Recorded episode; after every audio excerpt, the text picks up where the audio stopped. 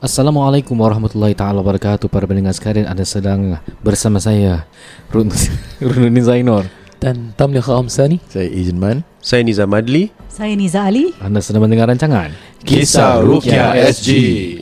Alhamdulillah, terima kasih para pendengar KRC yang budiman kerana masih bersama-sama kami sampai ke hari ini. Aku punya cakapnya sama belakang dulu. Dah first episode sampai sekarang sama. Dan kita ditaja oleh Team NNM. Diorang tak sebut. Insya Allah, Alhamdulillah. Okay, kita nak cakap sikit. Selama ni kita selalu berbuat NNM penjualan rumah pembelian. Tapi NNM is also Insya Allah recruiting orang yang betul-betul competent lah. Yang mesti akan ada license lah, nak kena pass lah. Kalau macam aku yang tak ada ni, tak kira lah. Tapi hantar dia punya protegi apa? Bakal kan? Tinggal nak pasang yang apa, Miss Universe punya Propnex punya apa tu? Sesh. Macam selimpang tu lah. Selimpang. Yes. Selimpang wafak. Oh, jangan. Kira hantar ejen rumah nak, ejen 007 punya jiran 006. Para pendengar KLSG, selamat datang ke episod seterusnya dalam Kisah Rukia SG. Sebelum kita teruskan dengan segmen kongsi kisah, ini kita mulakan dengan segmen kongsi pengalaman. Ini cerita girik. Para tetamu-tetamu sekalian Team NNM, sila tengok anda punya handphone. Tu ada gambar, nampak gambar? Ini gambarnya ada sosok. Tiga sosok. Apa ini? Okay. Tiga kodam. So, para pendengar KLSG, you cannot see lah kan. Nanti kalau video tu bagus. I think just macam post kat story pun okay. Jadi diorang dapat relate lah. So Abang Nizam, what do you see dengan gambar tu? Wah, drawing apa tu? Chewbacca. Betul juga Chewbacca. Chewbacca boncet. Chewbacca boncet. Okay, Chewbacca ada dua anak. Anak perempuan satu, anak lelaki satu. Arturitu dan ini dah macam Star Wars ni. Ejen Man nampak apa? Chewbacca ni macam Star Wars yang apa, skrip lari lah. Ataupun apa, Bigfoot lah. Okay, bagi para pendengar KLSG, you can't see lah, but let me just explain to visualize actually apa yang ni. Saya send diorang satu gambar di mana seorang perawat yang kononnya jarak jauh, dia ni tutup mata dia, dia draw dengan apa yang kononnya orang di seberang tambak sedang hadapi gangguan. So dia draw satu macam Pontianak, satu macam Chewbacca, kononnya hantu raya, lepas tu ada toyo sebelah kanan. Another drawing of three makhluk. Satu ni kat tengah-tengah macam kaki entahlah macam mana, satu macam orang mawas, lagi satu macam Chewbacca juga. Begini cerita. So begini cerita dia. Eggman. Yes. Pada satu hari saya datang untuk merawat this family dan this family kita pendengar KRSG. So macam wah, alhamdulillah baguslah.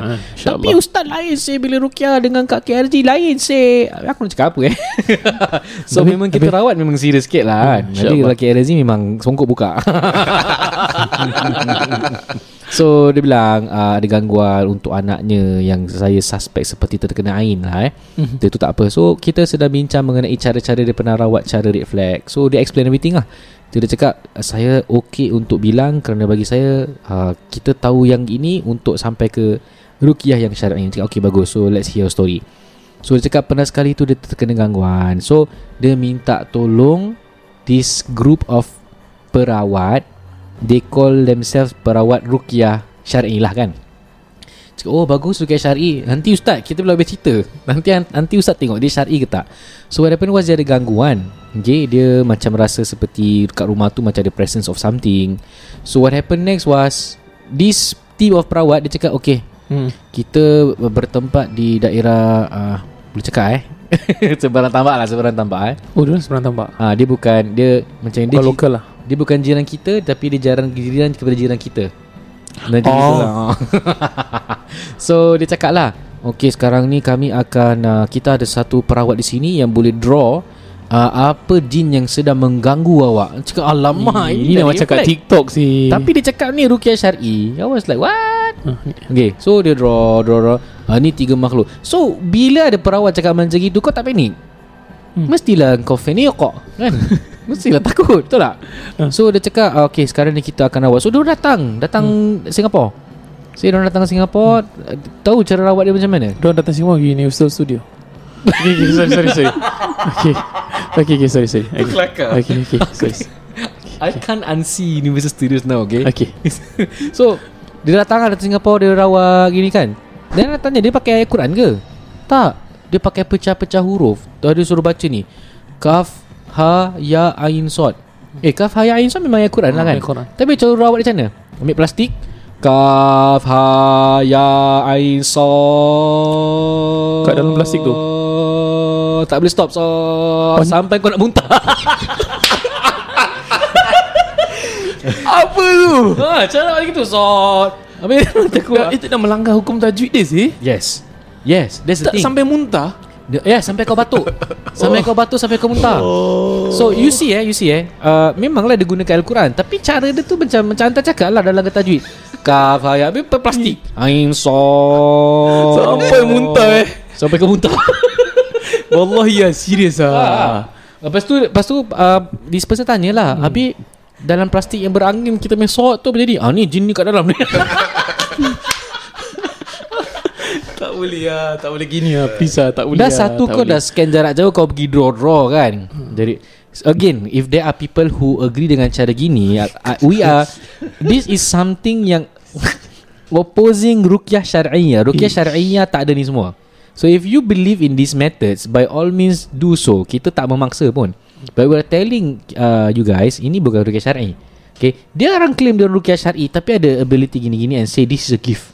This is a gift. So stop it dengan gift kau. Okay, if this benda memang ulama banyak, majority of them dah perbahaskan benda ni. Okay, so we go with majority of scholars opinion. Tak tahu is Imam As-Syafiq rahimahullah.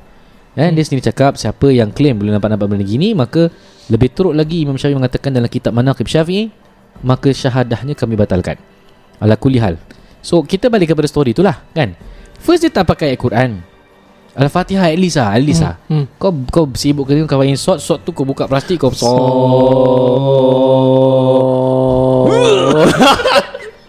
Sorry. KLSG. Okay, saya dah keluar ni. Saya tak boleh. Okay, ni jin dalam plastik .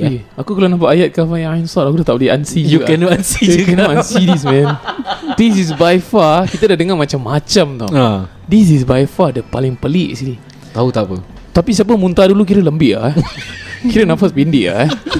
Aku terasa lah. Kira nafas panjang, semua muntah lambat lah. Okay, sorry. The thing is, first, why we feel it's wrong? Kau dah merosakkan tajwid dalam bacaan Al-Quran. Kaf, Ha, Ya, Ain, Sod is memang sebahagian daripada awal surah. Surah apa tu ? Ada ayat ni Kaf, Ha, Ya, Ain, Sod. Kau nak kau panjang kau sampai terbatuk ni, kau menghina ayat Quran ke? Then confident lah ada jin masuk dalam plastik. Like I say, dalam Rukyah Syar'i, kenapa mesti nak tahu sangat ada jin apa yang ganggu? Orang ni boleh nampak jin, kita percaya no. Kita malaikat ni pun yang gaib, kita wajib percaya walaupun tak boleh kita nampak. Macam begitulah samanya dalam Rukyah Syar'iyah. It's all about your iman and your kepercayaan. Surah Maryam. Dan makna pada apa ni, pembacaan-pembacaan macam Alif, Lam, Mim, Yasin ni semua, hanya Allah sahaja tahu maknanya. Itu rahsia Allah. Jadi kalau orang yang letak-letak ni, bagi dia macam apa tahu, dalam wafak selalu diletakkan, bagi dia kalau itu rahsia Allah, maka ada rahsia dalam ayat tu digunakan sebagai dalam wafak, tapi penggunaannya bukan macam itu. Itu dalam wafak kita pernah dengar, tapi sort sampai muntah first time aku dengar. First time. Main kita belajar tau, sebagai perukiah pun banyak benda kita tak tahu. Ini lain sini. So again, ilmu pecahan huruf ni dalam ilmu wafak, especially karangan, aku belum ready nak cakap siapa pengarang dia lah. Rukia Symposium, I think you kena tu lah. I think ultimately we will say that in dalam Rukia Symposium. I think you buat this topic, you tahu benda ni. So this person ni, dia ada ilmu kononnya abajadun, ilmu abjad, rahsia abjad berpecah-pecah dengan numbers. Even dalam karangan Syekh this person ni, okay, dia ada cakap tau, how to know if your pasangan okay with you or not. Contoh dia ambil Nizam and Nizah. Kita tulis dalam bahasa Arab Nun, Dha, Alif, Mim. Nun tu ada number dia, Dha tu ada number dia, Alif number dia. Niza pun nun ada number, okay? Then pluskan the number. When you plus the number, take the first number tu apa. Kalau number dia 1 means way. Maknanya you guys akan boleh kahwin tapi numerology lah. Ayalah. So it's considered numerology. Ini kan ilmu menelik kan. But orang yang akan is perubatan Islam. And kononnya ilmunya dahsyat lah. So every letter tu ada dia punya numbers. Macam Bismillah apa 7? Ya, tapi ada orang yang use numerology in 786. Bismillah. Yang orang kata macam numbers are also actually in fact the stories of dalam Quran macam kalau di tengah-tengah ni dan sebagainya. No, it does not necessarily mean that lah. Macam kan? berapa huruf dan berapa yang dalam. Oh, tapi tu lain sikit tau Kak Nizah. Itu I think ada some research dalam Al-Quran dikira-kira berapa perkataan Quran. Tapi ini totally different. So this itu abjad. Macam mana diorang came across abjad? Kita kan selalu belajar abatatha saja. Kan dia ada in another form. Dia tak start from abatatha. Dia abajadah. Dia abjadiyah. Dia ada satu pengkaedah belajar. Kita belajar Iqra Abata kan. Dia this one is abjad. Nah, kalau nak baca Quran boleh datang saya punya kelas. Kita masih tak sorry. Okay, melahirkan generasi yang celik Al-Quran. Iya. Okay, sorry. Yeah. So okay. Itu kira-kira tuning. So Astaghfirullahaladzim. That's the thing. Why masih ada rawatan macam ni? Kenapa tak balik kepada Quran? Itu je persoalan saya. But then again, ini apa yang dipromiskan oleh syaitan kan dengan cara-cara yang lari daripada Al-Quran, dan kita percaya inilah caranya. Okay, sebelum NNM kongsi kisah, tajuk kita Sod Sampai Muntah. Atau Benja Sampai Muntah. InsyaAllah. Sod ada dot dia. Yes. Allahu Akbar. Okay, Bismillah. Let's go. Para pendengar KLSG, selesai sudah kongsi pengalaman daripada kami yang merukyah. Kita teruskan. Okay, whatever it is ini can be fictitious, it can be real, it can be not. So kalau betul ada kena mengena dengan apa yang you guys buat, ini adalah tidak disengajakan. Dan kami amat kesal dengan sebarang perkara yang ada persamaannya. Okay. Kita teruskan dengan segmen kongsi kisah. Dipersilakan. Siapa selalu? AgentMan Alright, let's go. AgentMan, okay. Bismillah.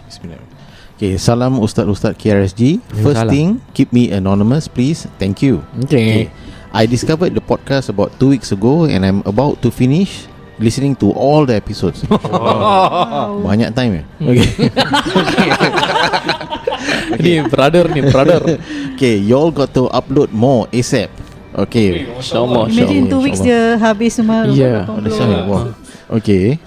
Kalau korang nak episod lagi banyak kan, cari sponsor lah. Bukan. Kita bawa perukia baru yang nafasnya panjang. Okay, sorry. Okay, sorry. Okay, I have some questions and I hope you all can answer on the podcast. Also, please tell me which episode you'll be on. Ustaz Ruk, which episode? Short sampai Ustaz. 89.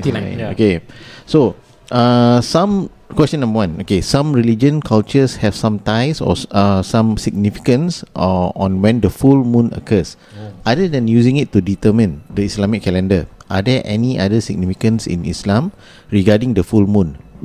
Like jin makin kuat ke during the full moon? Okay, itulah wayuf. Okay, so number 2, what do we do if we kena ganggu during solat alone? Like after Al-Fatihah, we dengar ada voice Amin. Okay, Amin kan lah. Okay, or like after beri salam, we hear a voice also beri salam after us. If these things occur while we solat alone, what do we do? And is it jin Islam join kita solat? Okay, thanks Ustaz KRSG. Soalan dia singkat tapi seram. Okay, full moon.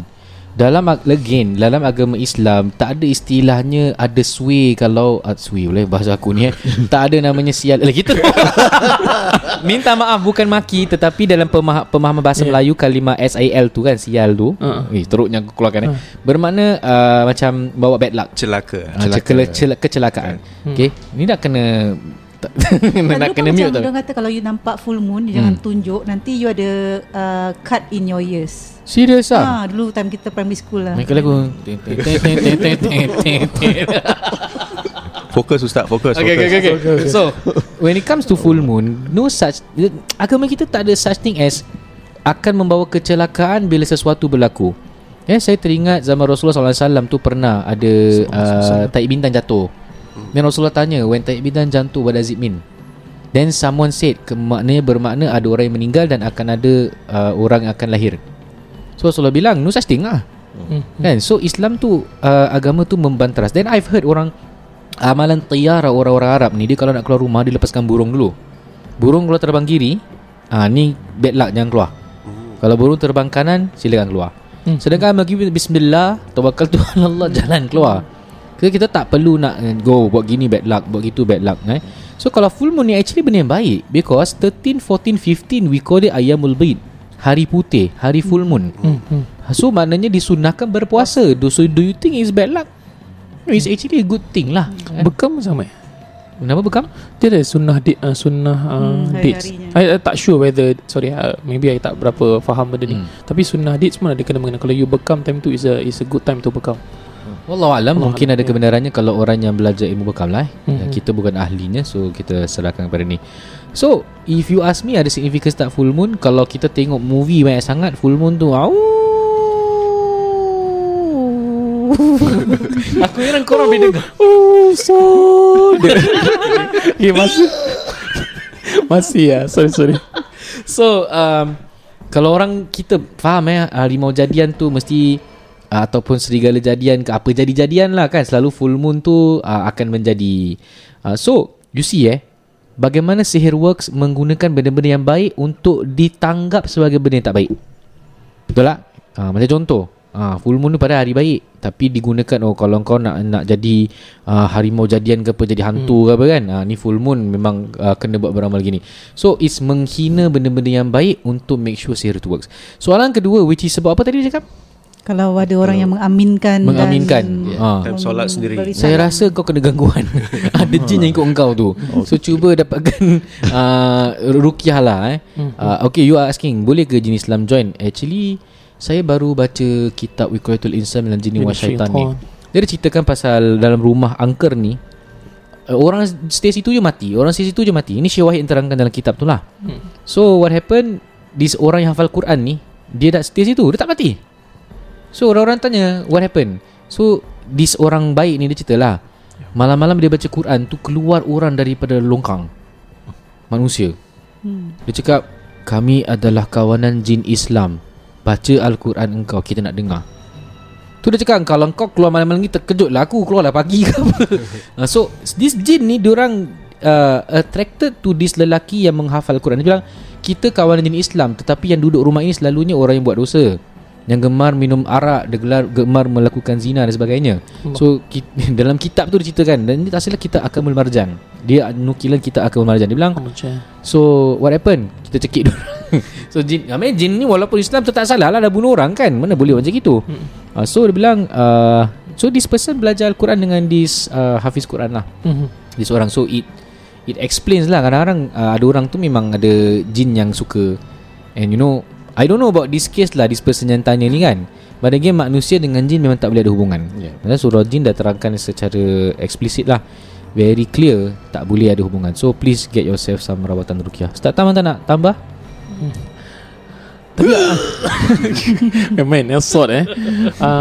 Tapi pernah juga diceritakan ada satu habaib, ada satu habib ni, dia mengajarkan ilmu agama lah di di Yaman. Jadi bila dia mengajarkan tu, wallahualam, saya kurang tahu namanya dan kesahihan cerita ni pun.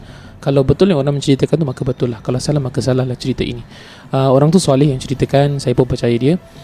Habib tu mengajarkan. Sekali bila dah malam tu, tak semua murid yang sampai malam belajar. Tapi dia nampak ada beberapa murid di belakang tu, telinganya panjang, dia bentuknya lain-lain. And kita kalau dengar, kalau orang nampak benda-benda ni, dia dah kena gangguan kan. Cuma Habib ni dia bukan nampak every time, cuma dia nampak kenapa murid ramai ketika tu. So kemudian kalau tak silap saya lah, dia cakap, Habib cakap, jangan ganggu, kita just belajar macam biasa. Tak mau tegur-tegur, tak mau macam yalah. Acknowledge macam dia ni dia. Dan bila ceritanya disambungkan, bila murid tu habis balik semua, mereka ni tak balik. Dia jumpa kat Habib ni, dia kata, wahai Pak Habib, kami datang nak khidmat dengan kau. Habib kata, aku tidak mahu. Kalau kau dari bangsa ini, aku tidak mahu, kerana aku hanya minta bantuan daripada Allah SWT. Dan makhluk-makhluk tu akur dan kemudian mereka hilang. Ya. Means diorang datang nak belajar. Kalau kita sangka baik, diorang nak belajar, diorang solat dengan kita jemaah, wallahualam, kita tak nampak. Dan kalau you nampak, agak pelik lah, agak pelik. So this cerita is bukan jadikan sebagai lepas ni aku pun kalau buat kebaikan jin akan ikut aku ni, kalau baca Quran jin akan dengar. So you jangan niat you buat benda kebaikan tu supaya jin nak khidmat dengan you, jangan. Nanti dia jadi seleweng tau. Betul. Jin ni akan cuba nak memutarbelitkan pemahaman you. So jangan sembarang-sembarang. Okay, itu satu. Dan kedua, biasanya orang faham apa tau, dia dapat menjinakkan jin. Dia selalunya terbalik. Kau yang terbalik, jin yang akan manipulasikan kau. It's always like that. So jangan, never start this culture of buat kawan dengan jin lah. Dan banyak kerusakan bila pertemuan jin dan manusia. And even untuk tak silap cerita-cerita from budak-budak Azhar, I don't know, I mean your kenalan dari Azhar, where ini anda pernah dengar daripada seorang ustazah. Dia dulu Azhar, kira batch lama punya. Dia ada kawan ni. So dia nampak macam manusia biasa. Satu part tu bila dia suruh tutup pintu, pasal kira jauh kan, dia tutup pintu, tapi tangan dia memanjang tutup pintu. Ini macam cerita One Piece anime ya. Mugiwara no Luffy ya. So from there diorang dah macam, alamak, kita ada kawan jin lah. Kira this penuntut university, tapi dia ni jin. Dia nak belajar, tapi dia kena menukar kata orang tu rupa dia sebagai seorang manusia lah. So kira dalam hal ni bukan bermaksud kau ni diganggu, tapi memang diorang ni nak blend in dengan kita. Wallahualam betul tak betul cerita tu lah kan. Seram lain. Sekali ada orang lelaki nak ta'aruf dengan perempuan ya. Ada kisah gitu juga apa. Sekali nak bagi bunga, macam kira ada ta'aruf, dia dah salah sikit lah. Sekali perempuan ni datang dari jauh, tangan dia hulu ambil bunga tu. Oi, kau tak jadi sih. Tak ada salam campur. Ala kulli hal, para pendengar KRSG, demikianlah kongsi kisah yang pertama. Sekarang ni kita serahkan kepada Team NNM untuk memberikan sepatah dua kata. Over to you, Haji Nizam. Masya-Allah. Bismillah. Masya-Allah, tabarakallah. Baiklah, ustaz, hari ni kita punya format berlainan sikit. Saya rasa ustaz dia berdua ada soalan nak tanya NNM, betul? Okey, ada. Okey, bismillah, first question. Tidak boleh tidak. Okey, insya-Allah. Okey, soalan pertama yang kita nak tanyakan. Okay, kira dah jadi forum ah. Okay, kita just nak layman because all this while ada pendengar KLSG tanya, NNM selalu bincangkan tentang asset progression. Tetapi kita ada para pendengar juga yang mereka akur, mereka punya gaji, you know, tidaklah terlalu tinggi sampai level tu.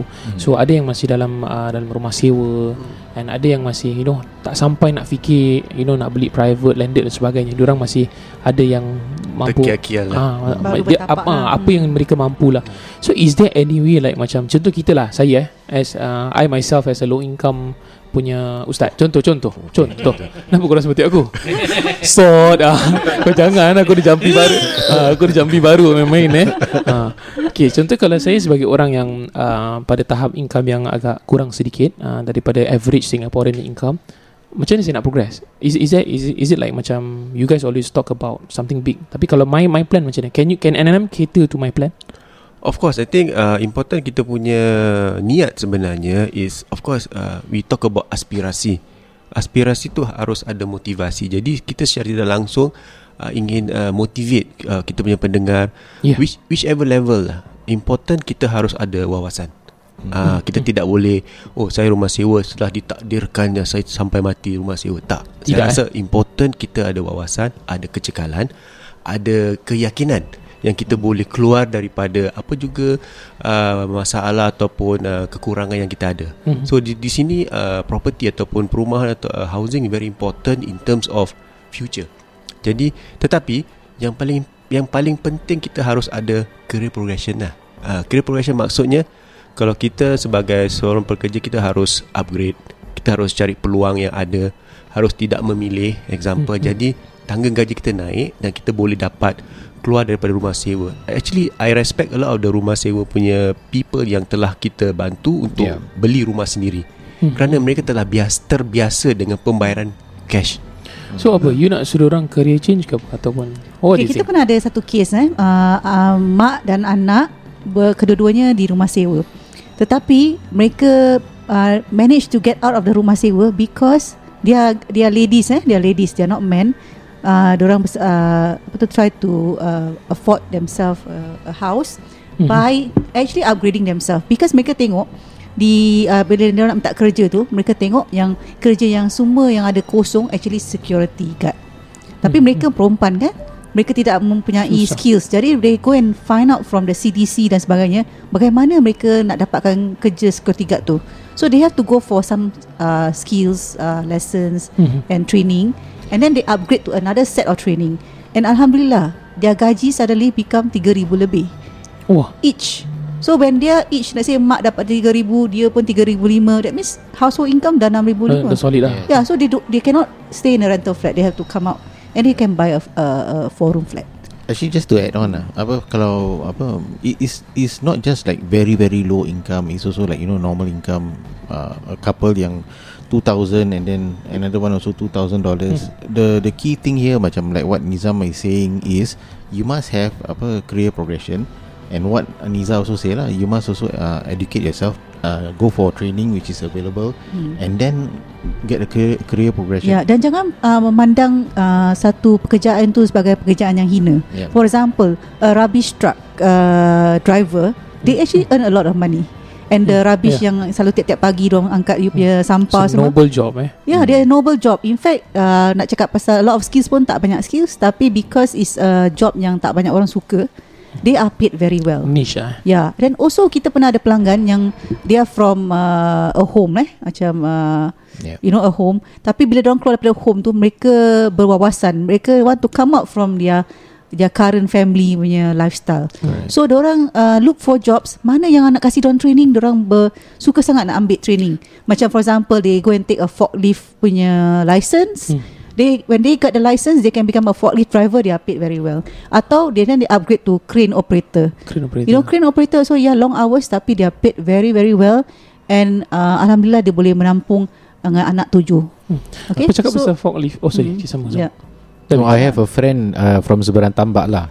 He, which negeri I cannot specify, but dia ni kayu tu, milenial.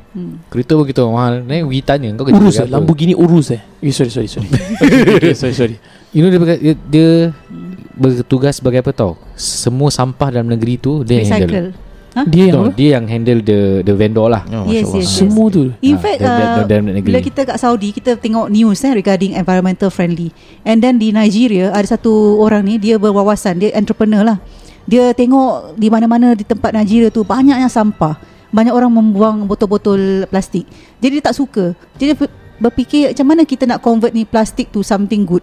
So dia pergi buat some eksperimen. Dia buat selipar dan sebagainya dengan recycle the plastic. And then he become one of the richest men in that place, because dia ada syarikat yang recycle all these things. But let's bring back to Singapore punya context. Okay. I think Singaporean, I mean in general lah, saya mungkin in general kurang daya tahan. The survival instinct is not there. Very important kerana why you see that? Meaning, okay, example from our experience, sometimes pelanggan kita juga yang memilih in terms of pekerjaan. Ni tak boleh bang, ini kerja lambat, habis lambat, you know, penat gini. Tapi macam mana kalau tak ada kerja? Especially time COVID, time tu bila di kena retrench, terlalu memilih tentang pekerjaan atau ambil jalan senang lah. Macam sekarang kita ada banyak Grab atau delivery. It's not that it's no good, tapi jangan make it as a permanent job lah. Pasal especially yang out there yang sekarang freelance, certain freelance job may not pay you well. Kadang-kadang they have passion tapi your passion don't pay. So you know, in Singapore there's no progression you know, honestly there's no progression. If you are working as a freelance, I mean this is not a diss out there but you really need to think what is your next step. You know, you are doing delivery, alhamdulillah is halal, you know, but what is your next step? How you gonna I think ada harus macam saya cakap, ada harus wawasan. Di sini NNM boleh beri pandangan in terms of cara macam mana nak plan you punya perumahan in terms of progression, whether it's HDB ataupun not necessary must buy private. Importantly, cara pembayaran, macam mana kita dapat bila harga naik, sepatutnya kita jual ke tidak, all this important. Sebagai itu progress dalam kita punya asset lah. If I may ask NNM, okay, in my defense, okay, kira aku tengok Johnny Depp punya case lah, aku dah boleh jadi lah kira. Cuma apa ni, okay, let's see diorang, I have friends yang buat this as a full time, okay, and macam kita mendoakan mereka, okay, let's see diorang buat balik 5 to 6, diorang hasil. It's still a good paying job betul, certain extent. Yeah, good paying job, tapi they must know macam how do you get loan from that salary, because kebanyakan mereka tak ada CPF. They get this 6,000, 5,000, tapi apa orang buat dengan duit ni? Terasa because kalau let's say you go and take a person who 6,000 salaried worker, at least 1,200 dah masuk ke CPF. Tapi orang yang freelance yang ada cash 6,000 ni, what they do to their money? Some never letak tepi. Harus ada either spouse yang can manage the money. Correct. Salah satu tak. Kemungkinan besar macam saya cannot manage my money properly. That's why Niza handles the money. Mesti ada pasangan yang membantu lah. Cannot, tak ada terbelanja. Then yang bigger picture kita terlepas pandang. Especially comes to shelter over here. Actually rumah ni tak seharusnya only shelter lah. Kalau kita ingin berkembang dari segi aset ataupun family, harus kita beri lebih tumpuan tentang bagaimana dan caranya kita dapat take advantage of current situation. So we always say we always say your property is a bank, your bank. Kalau you tahu macam mana nak membayar rumah tu, pasal a lot of people think kita bayar monthly mortgage is like expenses.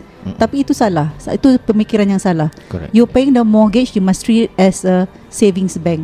Pasal bila anda menjual rumah itu akan dapat kembali duit yang you membayar lah. Okay, I ada one last short question. Can you give just a short answer? Maybe kita start with AgentMan. Maybe you can have a thing to say for yourself. Sure. Okay, contoh you asyik promote resale, betul tak? So the question is, kalau pandangan kita, kalau kita faham the concept is, kalau agent resale mesti you guys buat commission, and you tak galakkan PTO. Why? Kita nak tahu the sense of it. Because kita cuma tahu, okay, let's say macam saya, kita ustaz kita tak banyak sangat gaji, contoh. Okay, then kita mampu BTO because that is the cheapest. Tapi why resale? Kenapa you promote resale? Is there any macam, can you give me like an impactful reasoning, okay, so that I boleh bawa? The short answer is time. You know, kalau once you dah apply for BTO, with the current BTO, how long it takes for you to get that BTO. Yes, you are buying at the lower price, but the time that it takes for you to get the keys and the time that it takes for you to be able to sell. If you have another house, how many investment cycles have you lost lah? You know. Boleh. And also, like we say, time is money. Berapa masa kita ada untuk what we call asset progression? Because we need to make use of our young age to the best we can. So, and also number 2 is, if you ambil BTO, did you start bayar already, Ustaz? Belum. Belum bayar kan? So for that 7 years, kalau let's say rumah tu belum siap, you tak perlu bayar. Maybe it's good. Tapi when you tak bayar, you tak tolak tepikan you punya duit. Okay. Which means you did not even start your savings plan early. Yep. So kalau you dah ada rumah, you mesti dah have to manage your expenses, you dah start nak savings dan sebagainya. I had the last question untuk Abang Nizam. Wow. Maybe you can wrap it up. Okay. Let's say I'm not ambitious. I tak nak asset progression. I nak BTO tu sebagai satu rumah, I habis bayar hutang, kira clear. And let's say I have that amount of money. What say you? Okay, kira this lah. If you have the money, you have the means, go ahead. I think there's nothing wrong with buying a BTO. It's just that if there's opportunity at certain point of time, opportunity, then you should consider seriously. Jadi tidak terlepas peluang lah. First they know tak ada opportunity lain tak. Kebanyakan mereka tidak tahu. Important. Kena jumpa NNM lah. Yes. There's only one number to call. 967-04-504. Alhamdulillah, Masya Allah. Over to me. Over to you, Ustaz. Okay, Alhamdulillah, para pendengar KRSG, kita telah dengar pun segmen daripada Team NNM. So, nasihat yang baik. But bear in mind, again, they are not enforcing their opinions to you, and they are not even saying ataupun mengondem lah. Tidak. Ada kira-kira mengondem. So, it's about an opinion. Okay, like I say, kita KRSG pun kita ada opinion tersendiri. If you have an opinion that differs from us, no problem, kita tak gaduh, kan? Kira kamu dengan pandangan kamu, kami dengan pandangan kami. Jika ia bermanfaat, dipersilakan. Alright. So kita akan teruskan dengan segmen kongsi kisah yang kedua. So sekarang ni siapa nak sampaikan? Saya lah. Haji Nizam Okey, kita dengarkan kongsi kisah yang kedua, dipersilakan. Kira dua episod ni diorang kena haji haja. Aduh. Okay, bismillahirrahmanirrahim. Assalamualaikum Ustaz. I want to share an experience I had quite recently. In December 2021, I welcomed the birth of my third child, Alhamdulillah, who is my only son. A few weeks after his birth, I had two recurring dreams which is quite disturbing. I recently heard your podcast on the Nenek Bongkok dream one of your listeners went through, and I felt it was quite similar. During the same period when I had my son, my family had recently renovated my parents' place. During the renovation, we moved several times to make space and to discard non-valuable items. My father is quite the hoarder, and he also loves to keep his antiques. During the cleanup, my sisters and I found an old knife. It wasn't like a keris, more like a mini parang. Wow. The same size as a kitchen knife, but in the shape of a parang. When asked, my father told us that his uncles gave it to him. They made it themselves and gave it to him when he was young. Bear in mind, the paternal side of my family were immigrants from Central Java. However, I have no memories of them as they already have passed away even before I was born. Okay. Since there was no purpose to use the knife or keep it, my sisters wanted to throw it away, but my father declined as it had sentimental value. Hence, we gave in and let him keep. Then came the dreams. I remembered carrying my son on the beach. While on the beach, I was facing two old men dressed in traditional Malay Javanese costume. In front of them was a table. I'm unsure of what was on it. The setting was as though they were selling something on the beach, and that was their stall. It was very vague, but I remembered a few words that was spoken before I woke up. They were, "Kalau kamu sudah pilih kerisnya, kamu harus pilih kayunya untuk dipegang." Tidak. Itu saya tambah aja marah. I immediately woke up after the dream and went on with my day. Ni macam penyerahan saka tu. Panjang juga cerita ni. The same dream occurred again a few days later, and since then I had not had the dream. Banyaknya had. Am I being too laid back in ignoring these dreams, or should I have given it more thought and treated it seriously by going to Rukia? I have not had any disturbances since then, nor have any of my family members. That said, have I agreed to a saka deal without my knowledge? Wow. I had watched another famous local ustad on YouTube regarding keris, and he mentioned that such keris needed to be maintained by eye kasturi and all. However, my father is not one who practices such art. My father is one who prays 5 times a day, went to Hajj several times. Mana terlepas. And not one who practices the dark arts. Dark arts. Please advise. Please do not mention Professor my IG name on your podcast. Thank you. Silakan. Okay, bismillah. Saya minta izin apa ni? Kalau selagi benda tu, contoh you rasa macam syakwa sangka lah, sedangkan your father cuma cakap ada sentimental values, dan kalau betul lah contoh tidak ada kena-mengena dengan you asapkan, kemudian you anu dengan limau, keris tu lah, dan dibacakan ke letak parang mini-mini parang tu, tiada pembacaan sedemikian, then okay, dia tak ada apa-apa. Dia sekarang benda biasa je. Kadang ialah nampak berkarat, nampak lama, kita akan rasa macam tu. Cuma ceritanya bila you mimpi, sama ada dia boleh jadi ada relation dengan benda tu ataupun tidak. Dan kalau contoh dia tak ada relation dengan parang mini parang tu at all, and benda ni kadang contohlah syaitan ni nak masuk untuk gaduh-gaduh, untuk lagakan you, possible. Yes. Dia might be tak ada kena-mengena dengan mini parang tu langsung pun. Ada chance pun boleh jadi ada. So selagi contoh you rasa tu macam momento lah from yang your father pernah dapat, cakap baik-baik. Kalau tak ada apa-apa, you rasa okay. Di antaranya boleh bacakan Al-Fatihah, Ayatul Kursi 3 kul, ataupun 3 ayat pemata sihir yang boleh dibacakan lah.